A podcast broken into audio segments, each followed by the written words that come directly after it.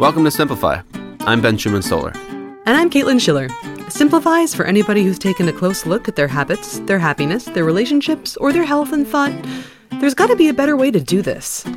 This week's episode, oh man, you talked with a neuroscientist. You love neuroscientists. I did! Neuroscientist and musician, Daniel Levitin. Yeah, Daniel Levitin, he's the author of The Organized Mind, which is about how our brains, quote unquote, organize the world into meaningful pieces. He also wrote This Is Your Brain on Music. He's got a new book out. It's called Weaponized Lies, which is about critical thinking in the information age. Yeah, we're super excited to, to have him. And that book is amazing. It's it basically is a handbook on how to read the news and not get taken. Yeah. These days, Levitin braids together his interests in the mind and how we make meaning and tell truth, and the neuroscience of music into these incredibly intelligent science books that read like well, they kind of read like music. I've never so deeply enjoyed reading a book about science, and I like science. Yeah, you I had your copy of The Organized Mind this week to prepare for this. It has like a thousand blue post-it notes in it. My favorite ones um, just have giant arrows and the word "this." I've never felt more millennial in my entire life. Think used every every post-it that we have in the office. I think that might be true. Yeah. I mean, I enjoy reading all of our guests' books, but I actually wanted to read this book from cover to cover and really take my time with it. I feel like now and after this conversation, I have a much more intimate understanding of why our brains do what they do and how to keep my brain sharp. Yeah, and apropos brain sharp, we will talk about more stuff people can read after the interview when they want to. Yep. Um, but let's get into the talk with uh, Daniel Levitin and Caitlin Schiller, and see you guys in the bookend.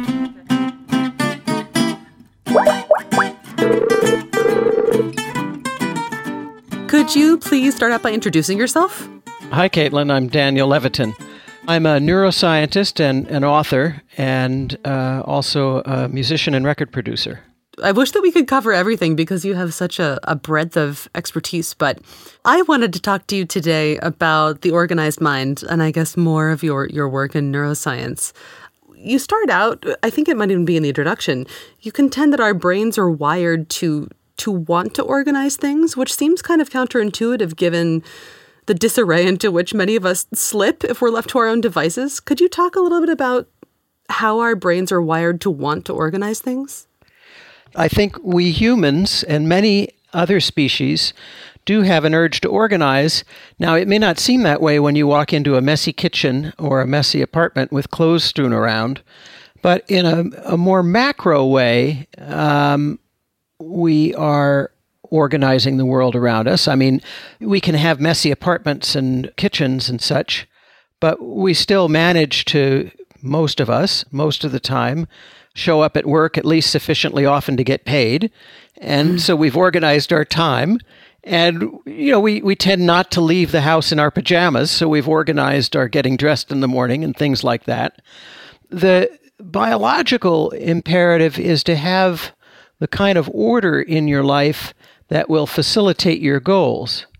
Now, that might be more apparent, say, in the bowerbird, a hmm. species mm. of bird that arranges rocks and pebbles and twigs and decorative items around its habitat uh, in a symmetrical way, uh, so that if an intruder comes by while the bowerbird was out, the bowerbird will know that something has breached the defensive perimeter. Mm-hmm. And so that's a way that even a bird organizes its environment to help it to know what's going on in the world.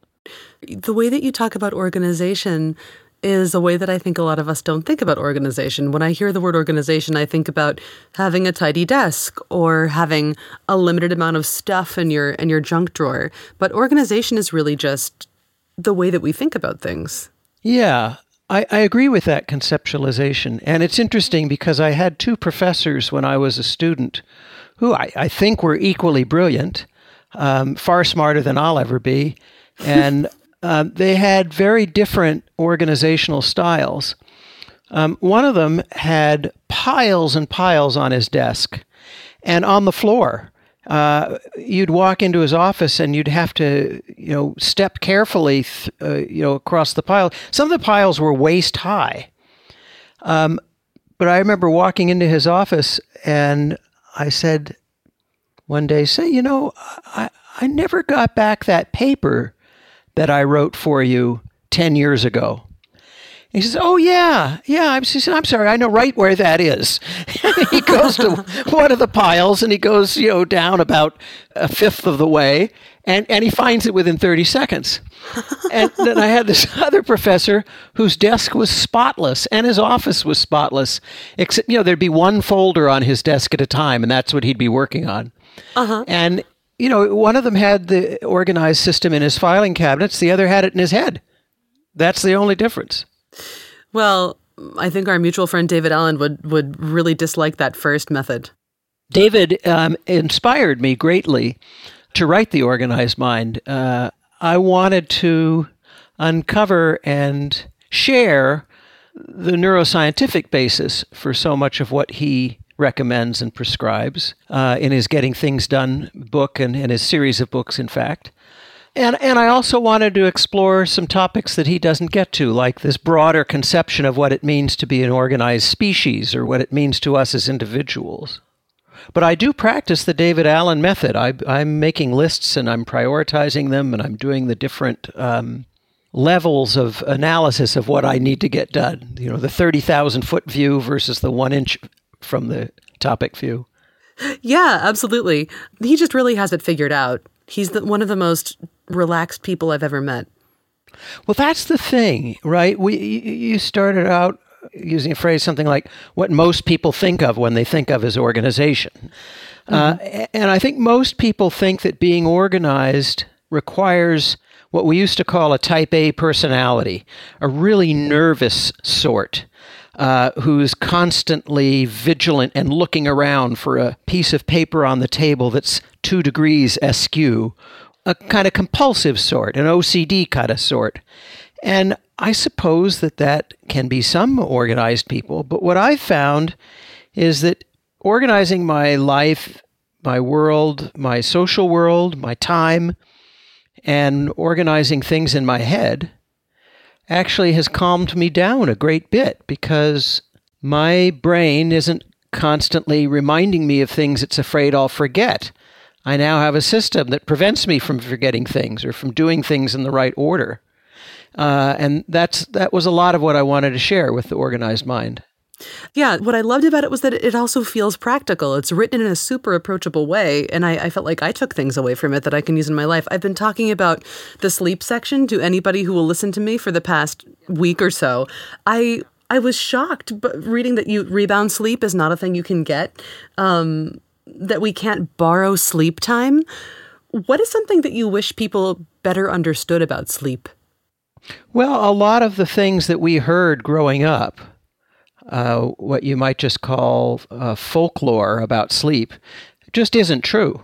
Uh, there's there's been a great uncovering of information within the science of sleep in in the last 10 years or so most of that information hasn't trickled down to the public which I think is a shame in fact I'd say a lot of what neuroscientists neurobiologists have found in the last 10 or 20 years hasn't reached the public. And I tried to pack as much of that as I could into the organized mind, not just about sleep, but about how memory works and how attention works and strategies for being productive and strategies for avoiding procrastination and that kind of stuff. On the sleep side of things, good sleep hygiene is really important. Your body responds best if you can figure out a way to go to sleep at the same time every night and get up at the same time every morning uh, and of course, that's not possible every single day, but it's important to understand that for 99% of the population, if you deviate from that, you're going to effectively lose IQ points. You're going to lose your ability to be your best self very quickly. Yeah, that was a total shock to me. And the other thing that I thought was interesting was um, that your brain can, parts of your brain can take little naps. How is that possible? Can you talk about that a little bit?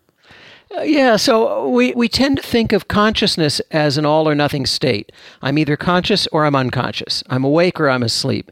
And in fact, it's better to think of these things as falling along a continuum. Your various degrees of alert, your various degrees of conscious. And there's quite a lot of experimental research now that shows this to be true. And so, yeah, a, a part of your brain can fall asleep. Uh, this is what often what happens when you've forgotten a word or a name or if you're driving on the freeway uh, where you are, the Autobahn, I suppose, yes. uh, and you suddenly realize you don't know where you are. You you, you you're still on the road, but you think you might have missed your turnoff, but you don't remember whether you saw it or not. That part of your brain was asleep. I find that sort of charming and sort of scary at the same time. well, usually, if the part of you that's driving the car falls asleep, you feel it coming on, unless yeah. you have narcolepsy or something. The the part that you're most focused on is is harder to fall asleep without you knowing it. Mm-hmm. Yeah, thank goodness. But there are all these background, hundreds of background processes going on in your mind that uh, that fall asleep. You might you might skip a meal because you're so absorbed in what you're doing. Well, the part of you that keeps track of your blood sugar fell asleep. Mm. For me, the part that usually falls asleep is the part that puts the water in the coffee pot before putting it on the burner. yeah, yeah. Well, it's a whole other thing about repetitive actions or things that we've done many, many times. What do you mean? Well, I don't know how old you are, but you're probably over 18. Oh yes. You've you've probably walked up and down stairs many many times. Mm-hmm. Now, when you were three years old, you hadn't walked up that many stairs, and you paid very close attention to where you put your feet and maybe your hands if you were hand and footing it. uh, and, and it was kind of an event to be on stairs for, for most kids of that age. And as you get older, you've climbed so many stairs that it's become routine. It's be, you become complacent about it. You don't pay close attention. And next thing you know, you've fallen mm-hmm. uh, because you've allowed it to recede into the background. Taking pills in the morning for a kid, unless the kid is really sick. You know, a, a kid having to take a pill is an unusual event. Kid's not going to forget that they took a pill this morning. Mm-hmm. Somebody who's 70 is. They've taken so many pills in their life, there's nothing unique about the event. That's why they've got these little pill reminders. It, it's not because they're going to forget to take the pill. It's that they might forget that they already took it. right. Yeah. Right. Actually, this this reminds me of the section on on memory. I think it's the section on memory in your book when you talk about how or it was the organization of time, I think, how time seems to go so much more slowly when you're young than when you're old because memories are more novel could you talk a little bit about that actually? Because I, I, think that's something that people think about a lot is is why it feels like time goes so much faster as we age. Well, it's it's two reasons. Um, the idea is that your conception of time is non-linear, and for the non-mathematical among our friends and listeners, what I mean by that is that the same minute doesn't feel the same at the different phases of your life. And by analogy, think about wealth. If you are indigent, a homeless person, if, if you have no money, $5 means a whole lot to you because it, it's, it's an enormous proportion of your wealth. Uh, if you have only $5 to your name, another $5 is a big deal. If you only have $100 to your name, another $5 is still a big deal, but not quite as big a deal. If you're a millionaire, you know, walking down the street, you might not bend over to pick up a $5 bill if it's in the sewer, and you're afraid your suit might get dirty. so time kind of functions in this nonlinear, uh, proportional way. When you're five years old, a day is a substantial portion of the amount of time you've been on the earth mm-hmm. compared to when you're 70. The, I mean, the days are precious as you get older because there's fewer of them, but they zip by, uh, partly because they represent such a small proportion of your conscious awareness. Um, there are other factors. When we're older, we tend to take on projects that take longer to finish.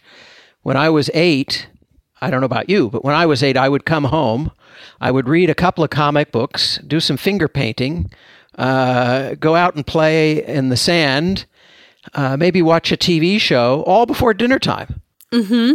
Um, now, you know, when I get home from work, home from school, um, by the time I start thinking about it being dinner time, the afternoon or the early evening has zipped by. And I can't think of the last time I actually finished a project in a day. Most of the things I work on have a very long event horizon, and I think that's true of many adults. You're working on projects that span over time. Uh, and so that makes the time fly more quickly. Totally true. I never have time to finger paint before dinner. yeah, it's too bad, isn't it? And a third factor in what makes time zip is that so much of what we do is routine. Mm-hmm. Uh, it's not novel, and so it recedes into our attention. And because we're not fully present for it happening, it, it zips by. Mm. Actually, you know what? You just said being fully present, and it touched on something that I, I wanted to talk with you about earlier when, when we were talking about David Allen um, and about being relaxed, actually. In your section about organizing work, you talk about how a thing that you found that highly successful people had in common was that they had external brains and it allowed them to be really present. Um, what do you mean by external brains? Well, what I'm talking about is is doing things that we all do to externalize your memory. Mm. So, one thing we do is rewrite ourselves notes, shopping lists, uh, to do lists. That's externalizing your memory. It's relieving your brain of the burden of reminding you of these things. And it's a very important thing. Uh, great psychologist B.F. Skinner from Harvard used to say that uh, if he heard on the news uh, in the evening around dinner time that it was going to rain the next day, at that moment in the evening before, he would go take his umbrella out of the closet and hang it on the front doorknob. Mm. So now the environment is reminding him to bring the umbrella. Uh, other things too. Uh, people lose their car keys or their house keys, whatever. People lose their keys. And the reason is that we're not really paying attention to what we do with them when we put them down. And there's so many places that we could put them down. And the solution to that is another form of externalization, which is just to designate rigidly a place in the house where you're going to put them. What matters is that you're consistent and that you don't violate it, and then they'll always be there. Mm-hmm. I think that you there, somewhere in the book you write that the kinds of things that we lose and go missing, like keys or I think shoes was an example, versus the kinds of things that don't go missing, like pants and desktop desktop keyboards. So, so the kinds of things we lose says or say a lot about how our brains work. What do you mean by that exactly? Well, it it, I, I, it is kind of funny, right? I mean, you, you might forget where you parked your car, but you don't forget that you have a car.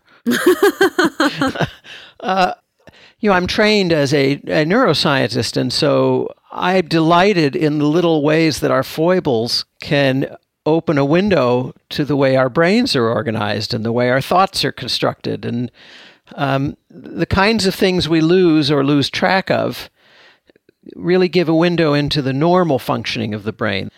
The brain does well with, with, with rules, with putting things in a certain place. Hey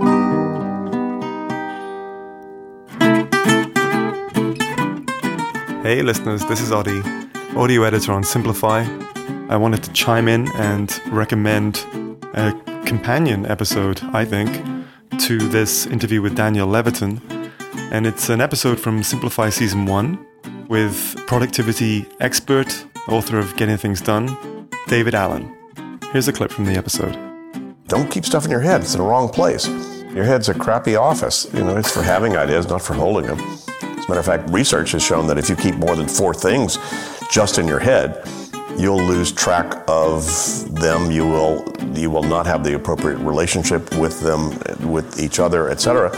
And you know, basically, you'll be driven by latest and loudest. So, just trying to convince people that you need to build the external brain to be able to manage the complexity and the sophistication and subtlety of our life and our commitments these days is just, I don't know how long I'll be preaching this, but folks just don't seem to be doing it. It's a big habit to change. That was David Allen from an episode from Simplify Season 1, and it's really worth checking out the whole episode uh, if you're anything like me and you need some kind of system to organize your life and your mind. Okay, back to the interview with Caitlin Schiller and Daniel Levitin. I really wanted to ask you about the nature of memory and how how actually vulnerable and iffy it is. Could you talk a little bit about that? Should we be trusting our, our memories as much as we do? No. Emphatically not. um, our memories seem to us as though they are video recordings of the world, and they're not. They are are flawed. They're fallible. Uh, they're self-serving in many cases. They're self-defeating in others. The first myth to explode when we, as we explore this, is that you, the degree of confidence you have in a memory, that is, the, the certainty that you have that it's accurate, in many, many cases is no judge of how accurate it's going to be. They're completely decoupled in so many, many cases. And we've seen this play out most publicly in trials where somebody will be convicted because somebody remembered seeing him there uh, at the scene of the crime or something like that. And then years later, you know, DNA evidence will not only show that somebody else did the crime, but the person who was alleged to be there was somewhere else, mm-hmm. as he had been saying all along, right? Mm-hmm. Um, and so the witnesses' memories are bad. But people misremember things about themselves and their past you just can't trust it. And you can't trust your feeling that tells you you can trust it. What ends up getting stored in memory is often a distortion. And even if it was stored accurately, a funny thing happens in the act of remembering when you're metaphorically pulling that memory out of your brain.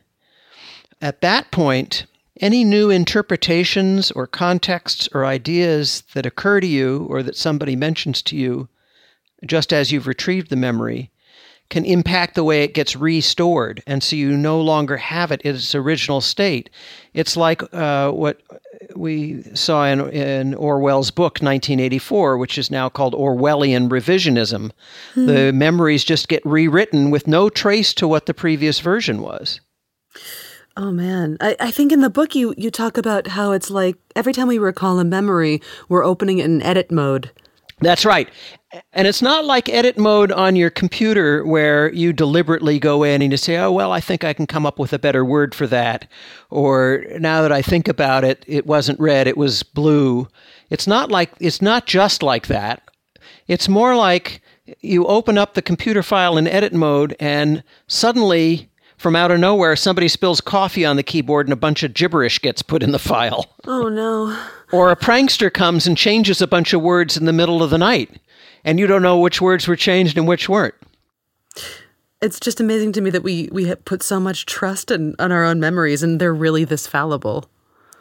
Well, this is a lot of what goes into training a judge and an attorney and a journalist, such as yourself a, a respect for the idea that, yes, you want people to tell their story, but you need to verify it. Mm-hmm, of course.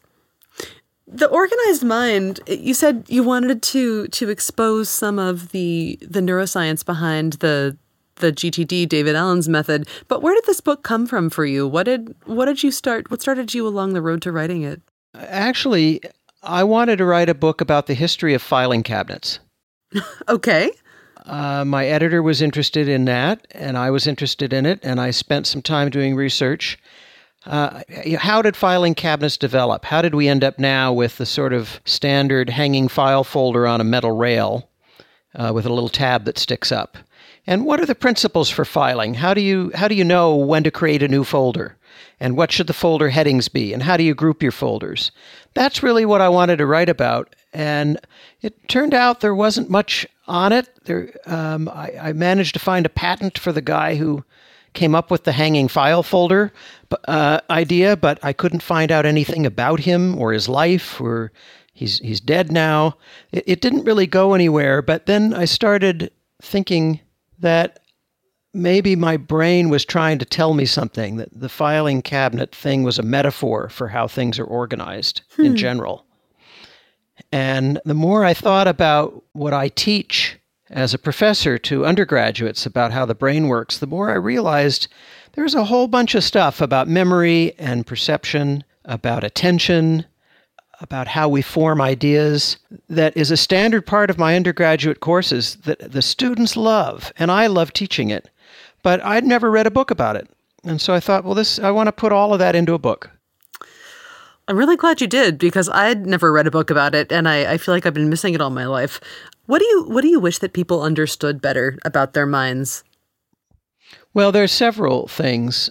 One is I think that a great deal of human suffering could be alleviated if we understood that um, a lot of the ways that people behave are influenced by their upbringing, their childhood, their neurochemistry, their diet, uh, and things happening in the world outside of them, as well as things happening inside their bodies.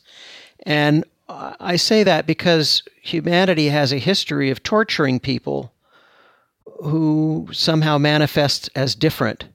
Centuries, millennia of torturing and killing gay people who really don't decide to be gay. There's a complex uh, biological set of conditions. Schizophrenia was so misunderstood that, you know, in my grandparents' lifetimes, uh, people who heard voices would be considered to be inhabited by deadly spirits, and they would call an exorcist, not a doctor. We now understand there's a neurochemical basis for this, uh, and we know how to treat it. And much schizophrenia can be treated. Uh, all, um, all kinds of, as I say, all kinds of human suffering would be, I think, reduced if more people understood that there's a brain basis for behavior mm. as hmm. opposed to some metaphysical or devilish origin. Hmm. From a neuroscientist perspective, not from your necessarily musical perspective, what's what's the biggest favor that we can do for our minds? What a great and provocative question. I think, um, well, care for them is is the the blanket answer, and that includes things like uh, being sure that you eat a diet that's got enough protein to help your uh, neurons to function properly uh, and to do their cellular housekeeping. Um, what a wonderful phrase.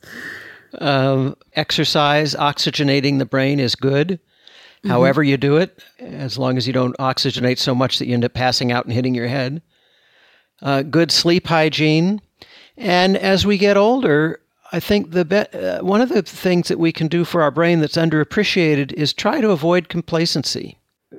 Seek out the novel, seek out the new. That's the way to stay young. Uh, that would be a great answer to end on, but I wanted to ask you what do you think that 20 year old you would think of the work that you're doing today? Oh, I, I think 20 year old me would be delighted. Yeah? Yeah. I, I, mean, I'm doing all the things now that I started doing when I was 20. And so the only thing that I've given up is working on my own engine in my car. everything, okay. everything, else I do is pretty much the same. I play the guitar, I sing, I um, hang out with friends, I read, I write. It's it's it's the last 40 years haven't been um, that different than what I wanted to do when I was 20. That's pretty awesome. That seems like that seems like a win to me.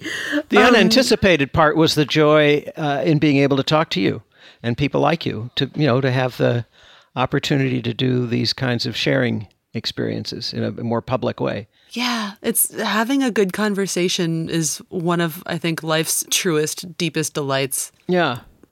So what are you reading lately? Could you could you recommend any any interesting books for our listeners? This this is a podcast for for people who do love to read and love love new ideas.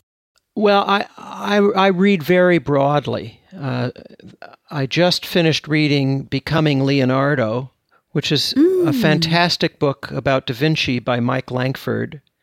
I reviewed it for the Wall Street Journal, by the way, uh, and loved it. And I've been recommending that to everybody and buying copies for people.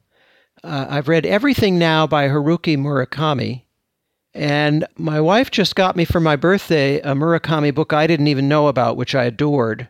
It was called it, it is called Absolutely on Music. And it's conversations between Murakami and the great conductor Seiji Ozawa.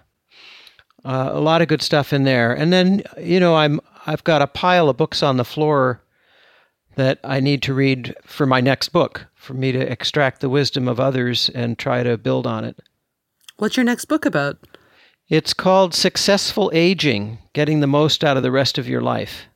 Okay, well, I will definitely be calling you back for that. Yeah, well, in 30 years when you need it. I think more of the world needs it than just me. I'll call you. I'll call you in two years about All it. right. I guess that's it. Thank you so much for taking the time to talk. It's been really such a pleasure. For me too. Thank you, Caitlin.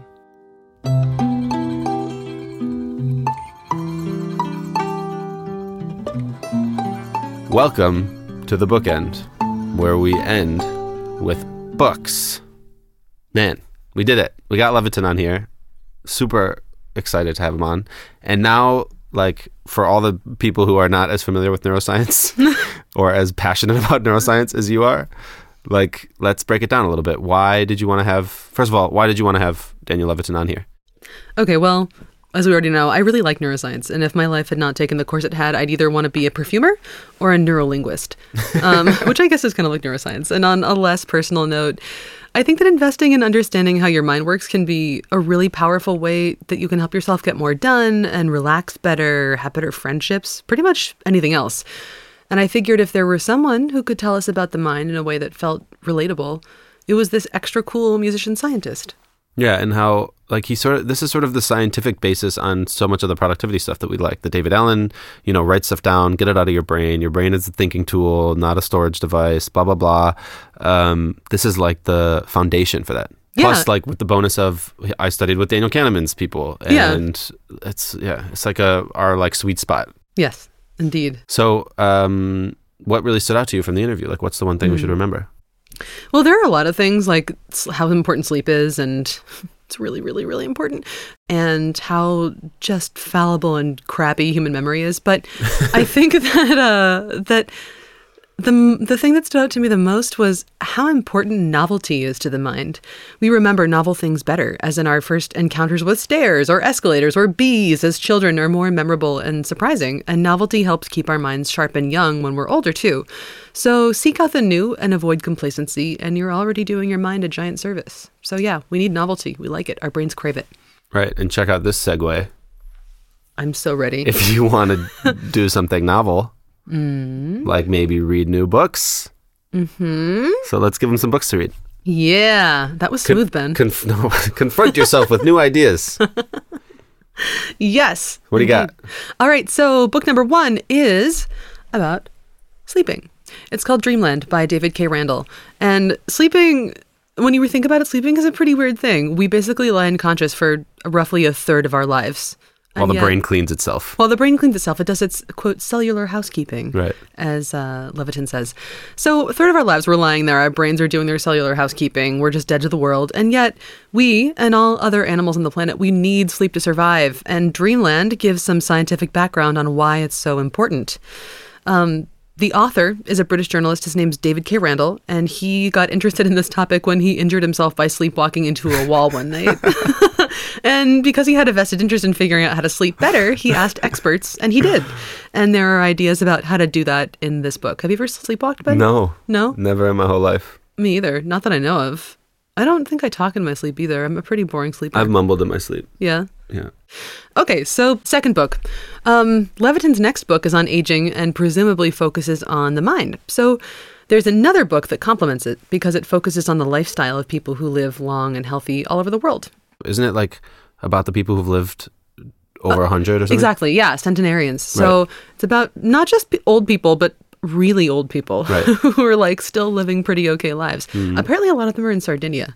But anyway, uh, it's called Blue Zones, and it's written by a National Geographic fellow. It covers everything from why red wine and veganism might actually help you live longer to how putting your family first can help with that goal too. Nice. Yeah, Ben, give us one. Do you have one? Yeah, I got one I'm pretty excited about actually. Um, in the book, in The Organized Mind, Levitin talks about the fallibility of memory, or as you would say, why memory is such bullshit. and um, I interviewed Daniel Schacter, who's a professor at Harvard. And He, wrote, he wrote a book called The Seven Sins of Memory. And we we spoke in April 2017 for the old Blinkist podcast back in the day. And so the seven sins of memory are transience, absent-mindedness, blocking, misattribution, suggestibility, bias, and persistence. Um, and like when I when I when I spoke with him, we we talked about all sorts of stuff. And there's a there's an there's an anecdote, for example, in the book about people who were asked about a video of a plane crash in Amsterdam, and like two thirds of the people describe the detail in detail the video, including like the angle at which the plane hit the building in Amsterdam. Um, there's no video of this plane crash at all. So it talks about like the dangers of memory. Like people are like, yeah, I remember when the video came out, right? Yeah. Um, anyway, we also talked about how to actually embed memories, and Ooh. we don't like. I don't have to replay the whole interview, but just one quick quote from him. He says, "The best way to remember things is to quickly embed what you want to remember in your brain by connecting it to other things." So try to when you when you want to remember something you just learned. Um, try to ask yourself questions about the information. How much do I like it? How does it relate to other things? If I say, here's a word, democracy, remember this word, democracy, uh, you should be like, how does this apply to me? Okay, yeah, there's an election in Germany coming up or something. And if you link it just like that, or if you say democracy, that reminds me of, I don't know, the American political system that gives me weird feelings. Okay, you've already probably encoded it enough. yeah. And so there are ways to kind of work with this, with memory and with its fallibility bullshitness. Yeah. Um, but it, it's interesting how weak it is. Yeah, and you know what I what I really loved about talk what I loved about reading Danny Levitin's book and talking with him and what I like about a lot of like practical neuroscience in general is that it it doesn't deny the fact that the brain is a weird kind of beautiful but relatively rickety structure. Yeah. And you have to just kind of like learn how to work with it, just like you know how to close your, your crappy car door so it doesn't squeak at like 2 a.m. when you get back and pull into the garage. You have to like learn the little tips and tricks that will help your brain do its job because it's this thing that you love and have to take care of and uh, presumably want to have for a long time and work with. So it's, yeah, it's like learning its little weirdnesses and quiddities and ins and outs. And I think that's really, really cool. Nice. That's a nice note to end on. Yeah, work with your brain. It's rickety but nice. It's. All right.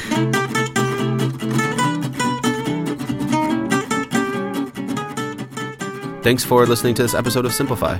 It was produced by me, Ben Schuman Stoller, Caitlin Schiller, Nat Darashkina, and Odi Constantino, who once helped solve a crime by opening up a colleague's MacBook Pro where the stolen money was found. Wow. It was, you had to be there. God, that must have been one of the days when I worked from home. Yeah. Uh, all right, so if you heard something that stuck with you in this episode because you embedded it, I hope that you will share it with someone. Um, podcasts are a great way to start a conversation, so share it with somebody you like. Yeah. And thanks everyone who subscribed to Simplify on Google Play, Overcast, Apple Podcasts, Stitcher, Pocket Casts, wherever you listen. We really appreciate it if you also leave us a rating or give us a shout out there. It helps us spread the word and we're thankful for that. Yeah, thank you. And we are also on Twitter. I'm at Caitlin Schiller, and you can find Ben at Bsto, B S T O. Great. Okay, cool. So, last thing Simplify is made by the same people who make Blinkist. Blinkist, if you didn't already know, is a learning app that takes insights from the world's best selling nonfiction books and creates something better than summaries. It condenses them into these focused little capsules of knowledge that you can listen to or read in just about 15 minutes. Right. And if you want to try it out, we made a voucher code so you could check it out for free. You get 14 days for free if you go to blinkist.com slash friends and type in the voucher code Orwell, O R W E L L, at blinkist.com slash friends. So go check it out if you want to. Right. Ah, and okay, this is the real last thing. Thank you for sending in all of your answer to the question what have you learned was much simpler or easier than you initially thought it was? We would like to have more of them because we love having you guys and your voices in our mid rolls. Plus, the stories are interesting. So, um, if you would like to be on a future episode of Simplify, then record a voice memo with your answer to the question what have you learned was much easier or simpler than you thought it was, and email it to me and Ben at podcast at blinkist.com. Yeah. We appreciate that also. Indeed. All right. Well, we'll be back next week with another episode of Simplify. In the meantime, be good. This is Ben And Caitlin checking out. checking out. See you guys.